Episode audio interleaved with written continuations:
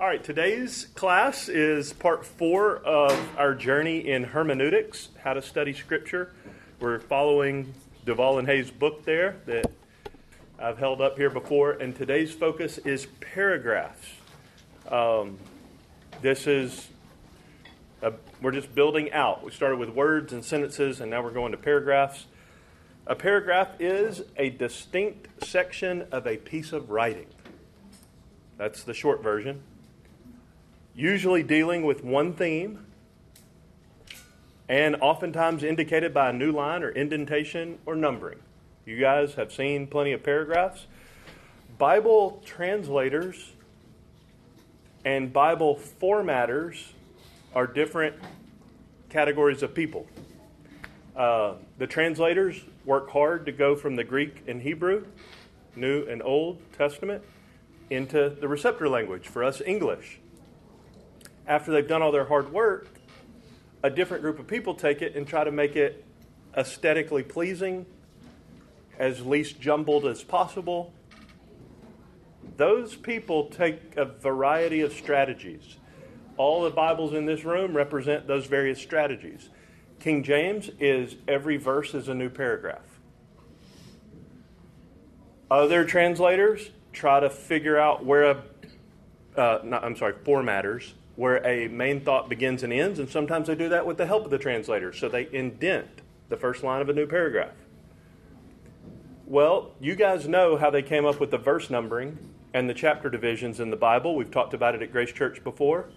Uh, they handed a guy who's never ridden a horse a big scroll of the Bible, and they gave him a ink pen and every time the horse did this, he just put a new verse in, right? There's almost no method to the madness sometimes when it comes to where the divisions are. It should not break in the middle of a sentence, but sometimes they do that just because I guess they think we've been reading long enough and we need to come up for air. You need to read your Bible, I need to read my Bible, with less dependence on where the verse numbering is or isn't and where the chapter ends and begins, and more like what's the thought that the biblical author is trying to convey. Well, today we're going to focus on that. We'll do so in three parts.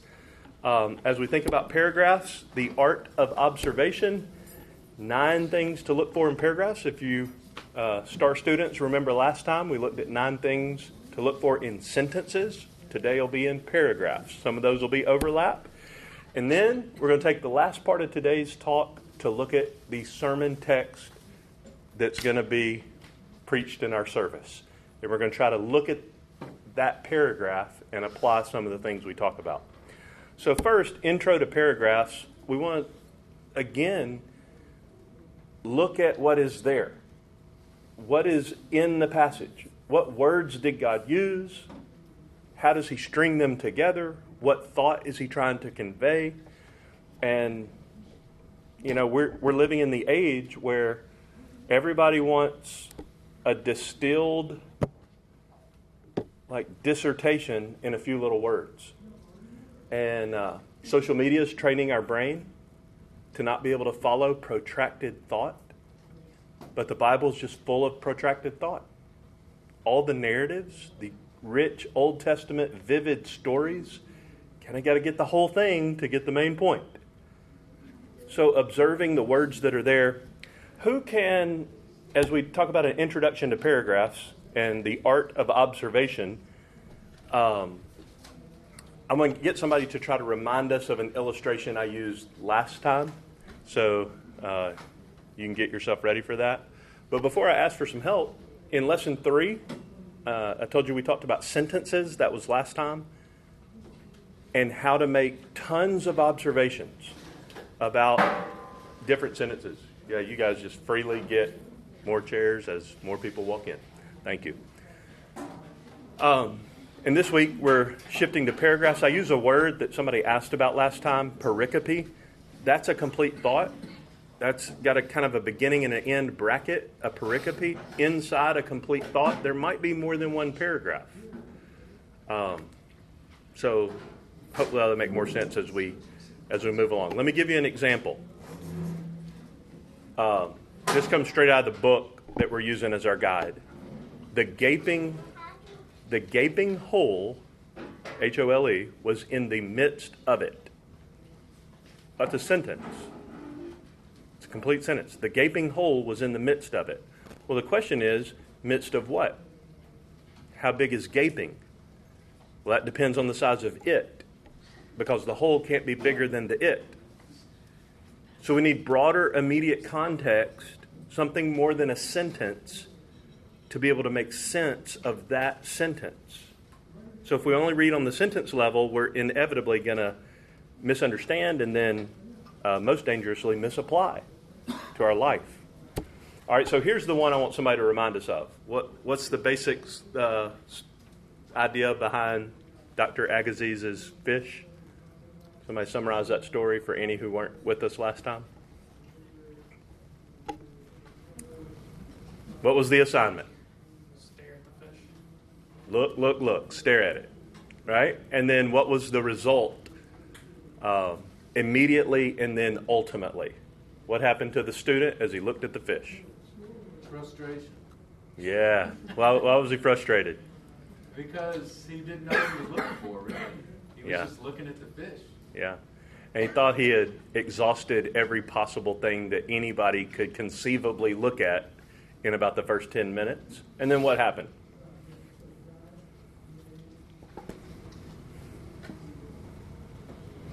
You guys know the story. What happened next? Or at the end, what was the ultimate upshot? He kept on looking, and it had a really big impact on him long term for understanding that Yeah. prolonged looking can really be helpful. Yeah. Yeah. It retrained him how to study everything in his field, even with other types of living things, insects, because the art of observation had shaped him so much. So let's see if we can follow nine different things to look for in a paragraph. There are more than these. Some of these overlap with the very same things we wanted to look for in sentences, but we'll use biblical examples for most, if not all, of these. So the first thing is in a paragraph, look for things that are general and look for things that are specific. Have you noticed that in the Old Testament, this happens in the New Testament, this happens in the Gospels often, this happens in the book of Acts often. But have you noticed that, especially in the Old Testament, in one sentence, you might cover like 500 years of human history? And in the next sentence, you're listening to a specific conversation between two people. Big general, very specific. Starting to pay attention to those generalities and specificities will help. Okay? This has two generals. Two general statements in a very familiar verse to many of us walk by the Spirit, and you will not carry out the desire of the flesh. Both walk by the Spirit and carry out the desire of the flesh are general. We don't know what that means without the surrounding content of the paragraph. The specifics are spelled out in the material around it. So, walk by the Spirit's general, desire of the flesh is general. Now, here's the specificity. What, what is the flesh? Well, Paul has something very specific in mind immorality, impurity, sensuality, idolatry, sorcery, enmity, strife, jealousy, outburst of anger, disputes, dissensions, factions, envying, drunkenness, carousing, and things like these, of which I forewarn you, just as I have forewarned you, that those who practice such things will not inherit the kingdom of God. That's very specific. So you take the idea, don't walk in the flesh, don't live by the flesh. What does that mean? And then you can see the specifics.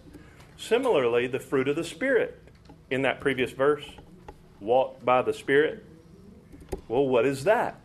Love, joy, peace, patience, kindness, goodness, faithfulness, gentleness, self control. Against such, such things there is no law.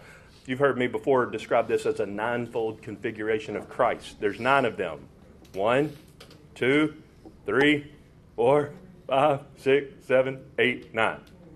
That's what Christ looks like. This is what Christ's likeness will look like in us.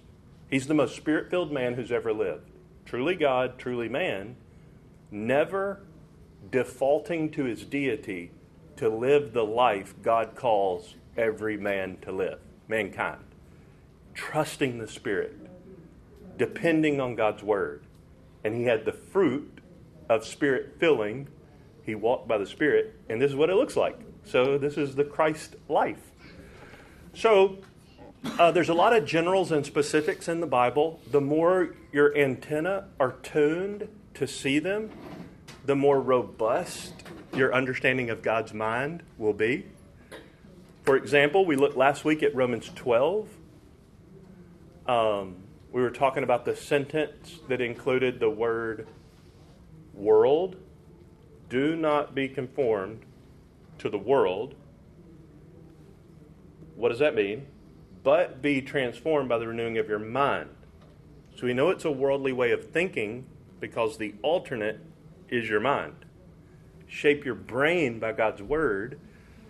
All right? It's also a general and specific. Verse 1 says, Therefore, I urge you, brethren, by the mercies of God, to present your bodies as a living and holy sacrifice acceptable to God, which is your spiritual service of worship. Then, specifically, verses 9 to 13 tell us what that looks like. What would it look like to have a life sacrifice of acceptable worship to God, which is reasonable for all of his people who know his mercy? I'm just going back in the verse and are being transformed by the renewing of our mind. What would that general, excellent goal look like? Just time out and pause. That's Bible phraseology. I just want to love you and try to pastor and help and shepherd us all, myself included. If you don't want that, there's a huge problem in your heart. Right? We want to want to please God. That's the general admonition in verse 1 and 2. Specifically, this is what it would look like. I'm just taking phrases from verses 9 to 13 of Romans 12. Love would be without hypocrisy.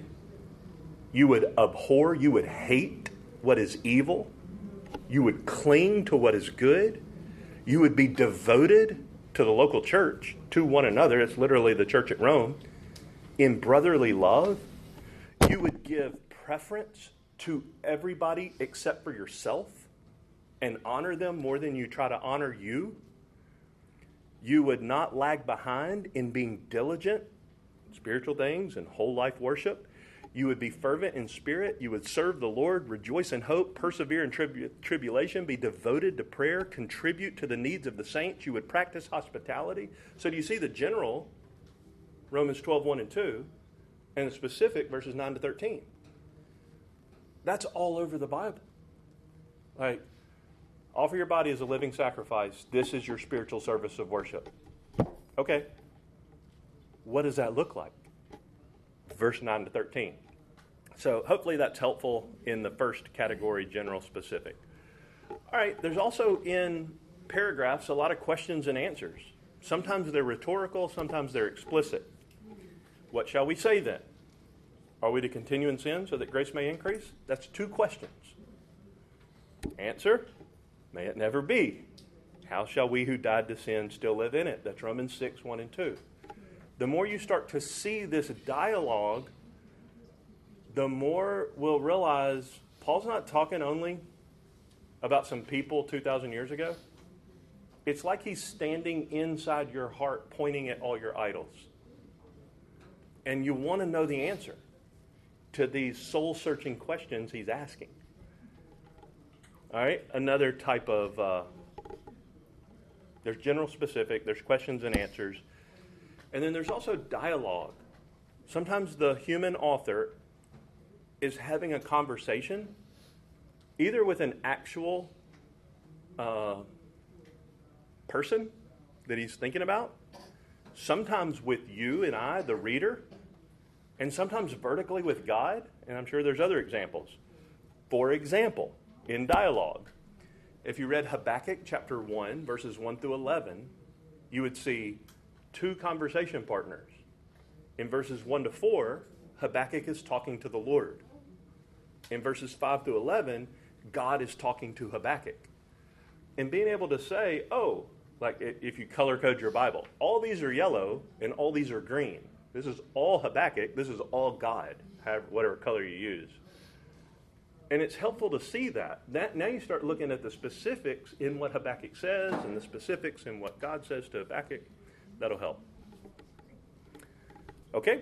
Uh, we're going to have plenty. I'm going to put all these on the screen later. We'll have time for questions and interactions and further explanations. So, purpose and result statements. This is huge. This is all of your so that's in the Bible. Ephesians 2:10 We are his workmanship created in Christ Jesus for good works which God has prepared beforehand so that we would walk in them. Like that's the whole reason that before you were born God determined to save you and give you a path to walk. He did all that. He prepared all these good works so that you would do it. That's a purpose statement. There's a lot of this in individual sentences, and there's a lot of this connecting whole paragraphs to the next paragraph. All of this so that. So look for the that's or the so that's or the in order that uh, when you read your Bible. Here's another example Your word I have treasured in my heart that I may not sin against you. All right, it's a familiar verse, but it's so familiar that sometimes we can unhear it. So let's say it backwards. I don't want to sin against you. Therefore, I treasure your word in my heart. Now let's apply it. This is rhetorical. Don't answer aloud. I hope it's obvious. What are we saying to him if his word is not being treasured in our heart? The answer is as painful as it is obvious. I don't really care if I sin against you or not. I don't want to relegate it down to only scripture memory, but I think that's part of it. But it's more the treasuring. Satan knows the Bible, he can quote it. There's more than scripture memory in that verse there's motivation. I don't want to sin. I want to obey. I need more of your word in my life. That's a big time that. Okay, means uh, how is something accomplished? How does the action get done? Super important when you're reading a paragraph. If you are living according to the flesh, you must die. But if by the Spirit you are putting to death the deeds of the body, you will live. So, how does it happen? By the Spirit. That's the means. That's how the engine is powered. Not self effort, Holy Spirit wrought. Who's the one responsible for doing the action? I'm putting to death the deeds of the body. What's the fuel in my tank? The Holy Spirit, not self effort paying attention to the means by which something is accomplished. Super helpful. Okay, we'll get. Uh, let's get a volunteer to read this verse to break the monotony of my voice. Psalm one nineteen nine. Uh, somebody read it. How can a young man keep his way pure? By keeping it according to your word. All right. So in the past verse, the power was the Spirit. In this verse, the power is the Word. Well, surprise, surprise the God who wrote the book loves to use the book. Right? The spirit inspired word is the spirit's favorite weapon for empowering us to obey. Okay? So means. All right, conditional clauses. Somebody tell us what a conditional clause is. Go to English class for just a second. Yeah, if this, then that. Right? Conditional clauses. This is a pretty powerful one, isn't it? If we say that we have fellowship with Him, that's God, and yet walk in the darkness, we lie and do not practice the truth. So it's if this, then this. If we say this, but do that, then this. There's a lot of these in Scripture. This is a positive one. If anyone is in Christ, then it's, it's an implied then, it's not there, but it's conditional. He's a new creature. Old have passed away, behold, new things have come. So just these are just categorical things that trying to tune and train the antenna of our soul just to be looking for as we move through. Number seven, divine and human action. This is just like, uh, not just like, very similar to the means, how something happens, but paying attention to the responsible party. Okay? Here's an example Ephesians 5. Let's have another reader break the monotony again. Therefore, be of God as beloved children, and walk in love, just as Christ also loved you and gave himself up for us, an offering and a sacrifice to God as a fragrant aroma. Okay, so this has two types of. Um, this has both divine and human in one sentence. You'll see it when I highlight it, and you could see it if I just pause for 10 seconds and let you stare at it. But let me highlight it. You do the yellow, Christ did the green. You imitate God because you're his loved child. Christ did something you can't do. He gave himself for you as an offering and sacrifice to God as a fragrant aroma. So it's really, all that is grounded in this. It's built on this. It's based in this. Because Christ has done this and made you God's loved child, now imitate him. Right? So it's what he's done and what you've done. Divine and human action like this can oftentimes be in the same phrase.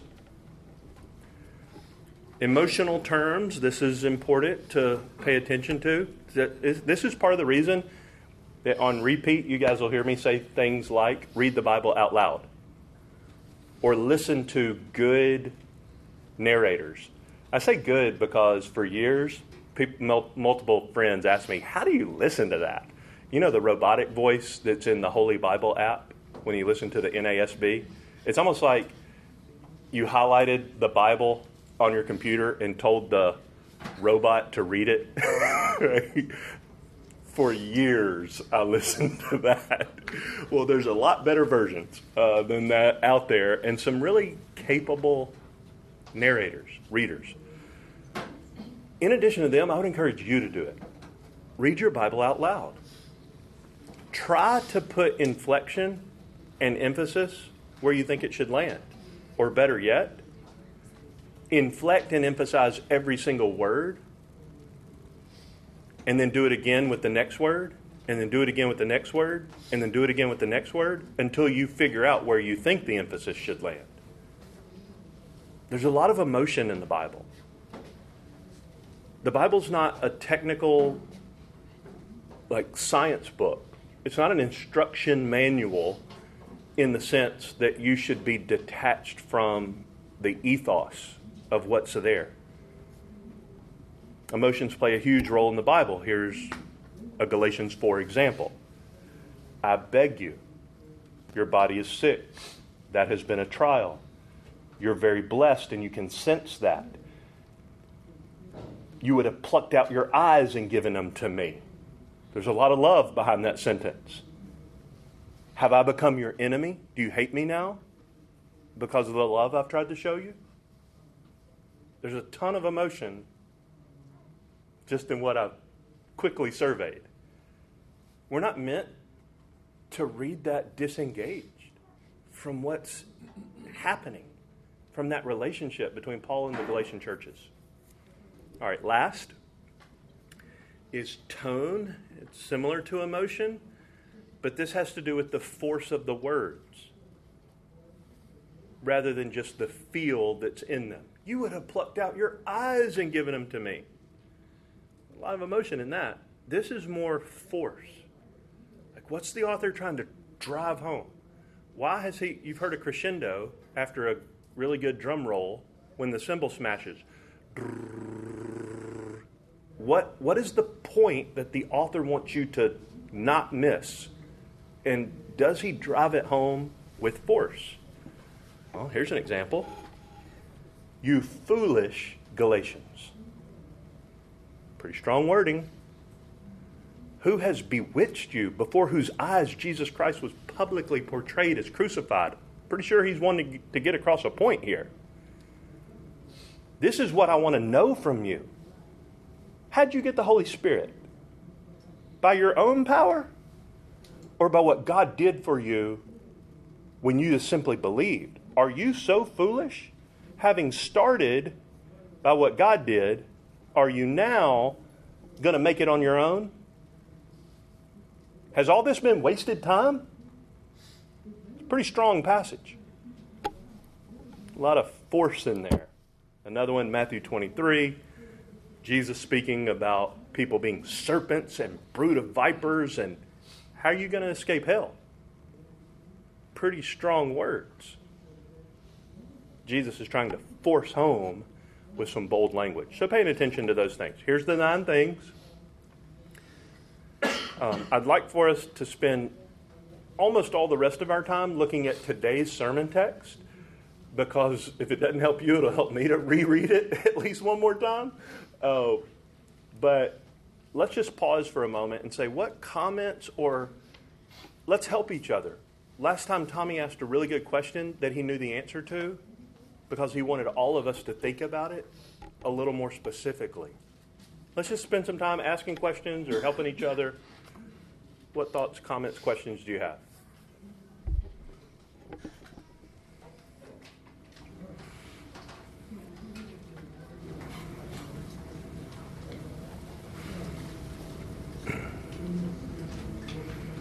You guys had too big of a lunch? Was it fried chicken day at the house and now everybody's in a food, food coma?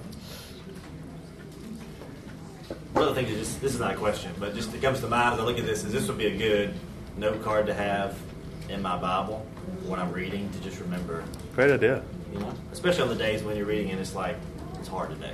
Yeah. Um, that's Great what comes to idea. Great idea. Remind me to mention something about that the last slide, second to last slide. Okay, any comments or questions? Or, yeah, I have one. It's about tone. That's the hardest thing for me to understand when I read my Bible. okay. Um, I think a lot of growing up and even in recent years, I have interpreted, I guess, wrongly the tone of Hmm. the passages. So ha- it's a good way to like Yeah. understand that better. Anybody have a helpful thought in their noggin on how to understand tone better? Especially when we're becoming aware that we might have missed it in times past? Anybody have a good thought on that? Yeah, Catherine. I don't have a good thought. I have an addition to her question. Okay. um, I would just, I was going to ask exactly the same question, but especially of the things Jesus says. Yeah. Say that last part. Especially of the things Jesus says. Yeah. Yeah, anybody have some good help for us on trying to get tone right when we read what looks like a static document, and I say looks like because God said it's more alive than your smartphone backlit screen with videos. This word is living and active. That screen is dead and will pass away. It, how do we get to the tone? Anybody have a good thought? Yeah, brother. Uh, Sometimes reading into different translations will help you see tone, because one translation may not have captured it. Yeah. But uh, if you read it in two or three translations, you'll, you'll begin to capture what it is the Yeah. author's trying to say. Yeah. Sometimes the wooden translation from the New American Standard doesn't necessarily capture it for our culture. But if Yeah. you look at it in the NIV or Yeah. New Living, you might find or feel the tone that you wouldn't feel. very helpful. Check a commentary. Yeah. Say it again. Check some commentaries to see what they Yeah, it's helpful. people who understand the language Yeah. explaining what's going on. Like one for me is when Jesus called Mary a woman. I've heard two different people either say that was not impolite or that was impolite. Like a, I Yeah. think you said before that was a respectful way of speaking. But Yeah. anyway, Yeah. And something I wish I'd known. Every time you preach through a book of the Bible and you finish, you God loves in his sense of humor to immediately show you about a dozen things you wish you would have known before you started. One of those is woman, John 2. When we got to the end of John, this is for those who've been around grace for a couple years, when he's dying on the cross, he says to John, Woman, here's your son. Jesus brackets, John brackets the gospel with those two references, both of which are pointing to the cross. My time has not yet come. Woman, we're here now. And it's not derogatory, I don't think at all. But of course, I didn't see that until some weeks after I preached the sermon on that thing.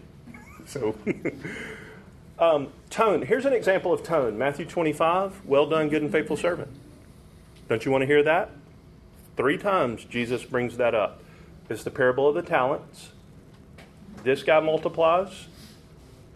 This guy multiplies. This guy doesn't. I think it's the other order. When the king comes back and says, What'd you do with my investment?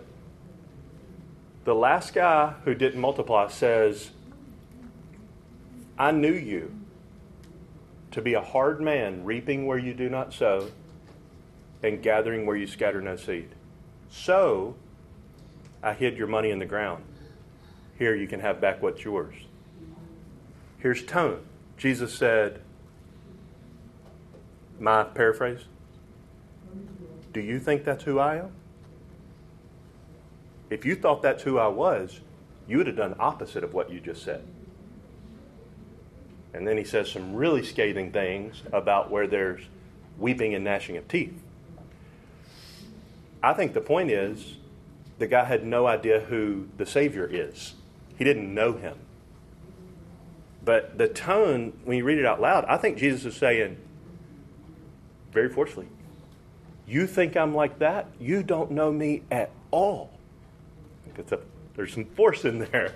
So, I don't know, just reading it aloud, other translations, commentaries. Anybody else have a thought on tone that might help us? I mean, so we all read anything we read through the lens of our own experiences. Mm-hmm. Help it. We just do. Yeah. Um, so I just think just asking the Lord to show us what the tone was intended to be, because helpful. there's really any other way. That's helpful. Amen. Yeah, Becca said prayer for those who hadn't heard, did, couldn't hear. Um, yeah, that's why I asked the professors of this book, uh, this class who wrote this book. I asked one of them, if not, he said 90% of Bible interpretation is prayer. I said, so can we spend 90% of our class in prayer? Uh, he's like, ah, we're gonna work on the 10%. You work on that on your own. Uh, but uh, yeah, I mean, lost people can read a Bible, and they can get it right but they miss the most important. All right, let's look at today's sermon text. And uh, again, this may not be helpful for everybody. It's going to be microscopic print because I was committed to put it on one slide. We're doing verses 1 to 15 of 1 Timothy 2. Not going to read it. You don't. You can look at it here. You can look at it somewhere else. But there are a few things I want to highlight. First, where does the title for today's sermon come from? And does it have anything at all to do with the words on the screen. I would hope so. Now, in Grace Church's weird way of doing things, we like to put the sermon texts out in advance. Because we do that, we try to find the main point and therefore break them down accordingly. And when we do that, we try to make a title. As a result, you get a little card that's we got to be at this point right now. Um, when we give you that card, we always wish the deeper we go in study, we would have titled it something else. Right? So the titles are irrelevant almost. The text is why we give it out, but the title represents our effort to try to see what the main point is. So when you get that sermon card, in addition to reading it with your family on the way to church or in your quiet time, however you do that, I want to encourage you to utilize the sermon card. But take a look at the title and see like is that the point of the passage? That's what our title is at least trying to do. I'm not under any delusion we always get that right. Where does the title for today's sermon come from? The title is Jesus Treasuring Men and Women.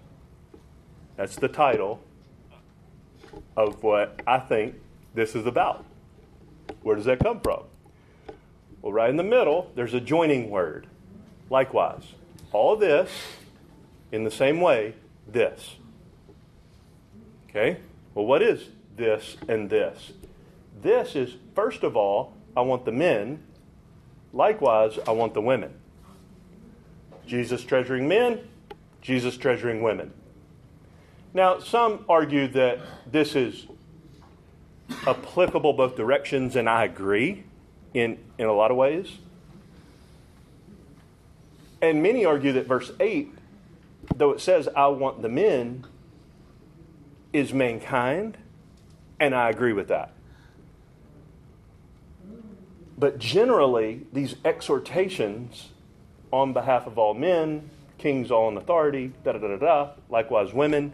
So I want this for all the brothers, I want this for all the sisters, and yes, where there's overlap, please do that too.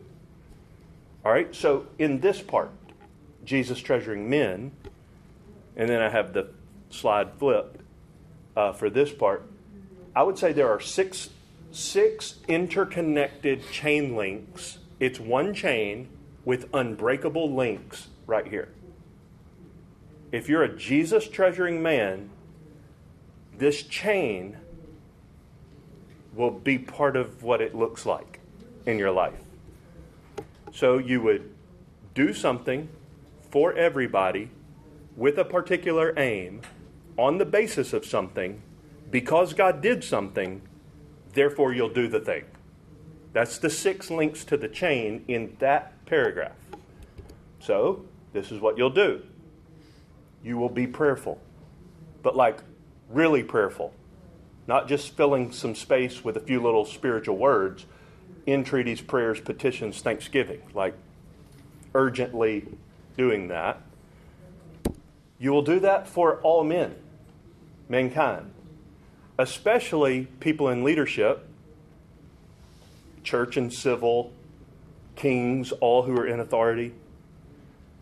So you will do something for all people, that's two links of the chain, with a particular aim for you and for everybody. Tranquil and quiet life, that's what you want God's people to be able to live, in all godliness and dignity. That impacts not only you, but others.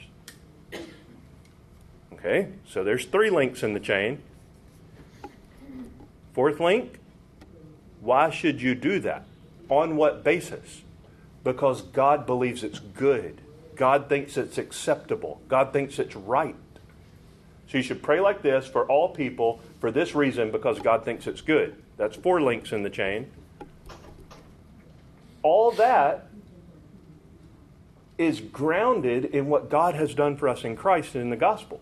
There's only one God. There's only one God. And therefore, there's only one mediator. That's Christ Jesus, who gave himself as a ransom for all.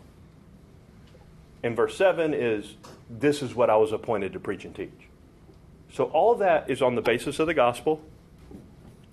And then that's the fourth link in the chain. The fifth link in the chain, um, sorry, five. Oh, sorry, four. Good and acceptable in the sight of God. Five on the basis of the gospel. And six. So do it. Pray. Just like he said here. Do it. Holy hands without wrath and dissension. So to me, that's the way verses 1 to 8 link together. Uh, I think one thing leads to the other and can't be extracted from the ones before it and after it.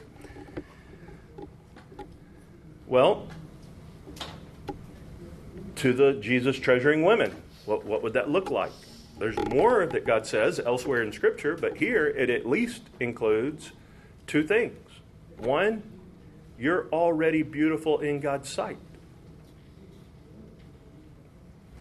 Number two, so embrace your distinct role in His plan, His purposes. So this assumes you treasure Christ supremely. Last week's passage, the week before that passage, at the end of chapter 1. So do this. Uh, number one, you are beautiful in God's sight.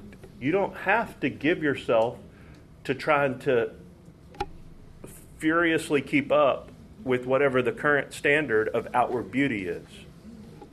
But, so not that, but this good works as is proper for women making a claim to godliness. You're already beautiful in God's sight, in Christ. So, embrace your God given role. That's quiet reception of instruction submissively, not pastoring. I'll summarize verse 12 that way. Paul uses those same words to talk about pastors more than one time in this same letter, teaching and exercising authority in God's wise design. That role, that office and function is for men in the congregation. So embracing that role. And then there are uh, multiple things said about that. One, uh, we're to do so quietly, but if that means never talking whatsoever, then Paul has to live his whole life in silence because that's the exact same word. Right? Pray for everybody so that we may lead a tranquil and quiet life. If that means 100% mute, then it can mean it here.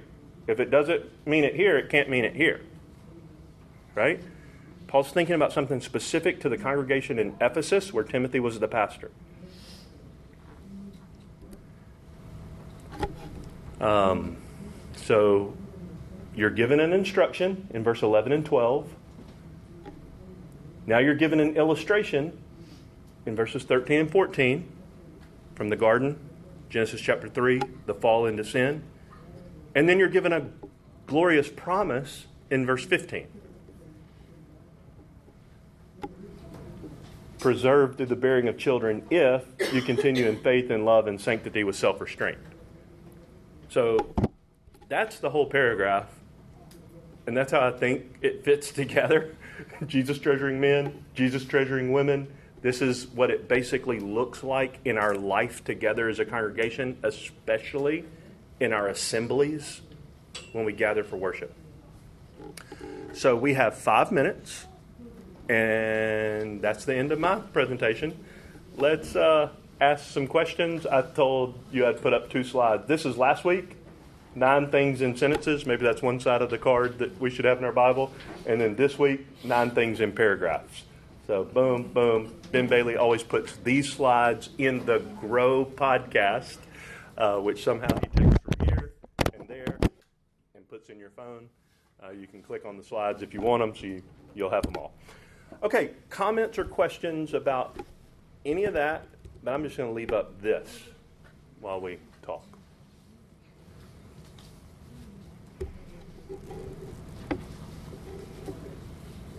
So was the question about the title of the sermon? Is that what you're? Well, I was at least trying to show where I got it men, women. But yeah, please help me. No, or what was your thought? I think like Jesus treasuring men, Jesus treasuring women. It's like it can mean these women or these men treasure Jesus, but it can also mean Jesus treasures men and women this way. Like he gave his Yeah. life as a ransom for them. Yeah. And This is Like this, I, this is a double meaning sentence. I'm the king of double meaning. Um, Catherine, she loves it. That's a good dad joke. Catherine's mom, Catherine's mom has the unenviable task of reading something I wrote, and I'm constantly doing double meaning, and she's helping it, especially the title of the whole thing, which was Christ treasuring churches. And it's exactly what you just said. Does it mean he treasures them or they treasure him? And that's what I said, but that's not what I wrote about.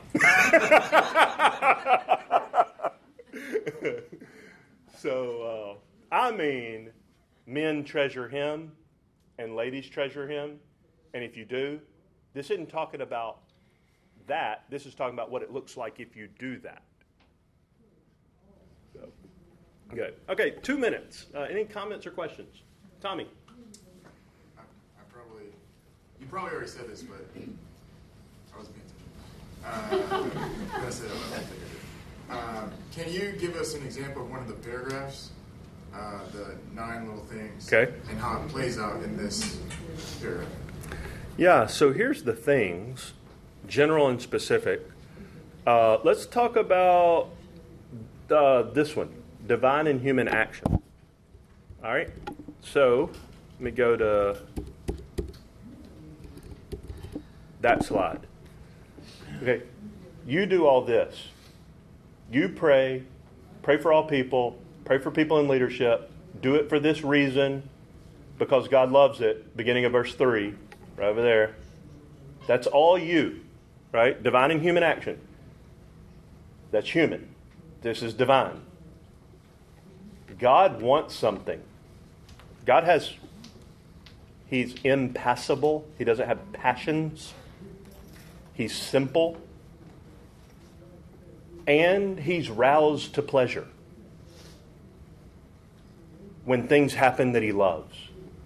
And He wants people to be saved. He wants them to come to the knowledge of the truth. There's only one of Him, triune. He sent the mediator. Whoop. So this is all divine action. Christ did this. Christ gave himself. Christ is the ransom. Even this is something Paul does, but God appointed him to do it.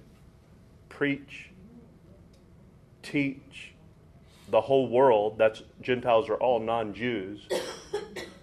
He's supposed to do that, but God's the one who appointed him to do it. So we do this. Christ did that. Therefore, we do this. This is one example of divine human. I'm sure there's nine plus all the other ones that could have been on the slide. Good. Okay. Uh, I'm going to pray. I'm going to ask that metal chairs go on this rack. Don't start moving yet, please. Foamy chairs go around the tables.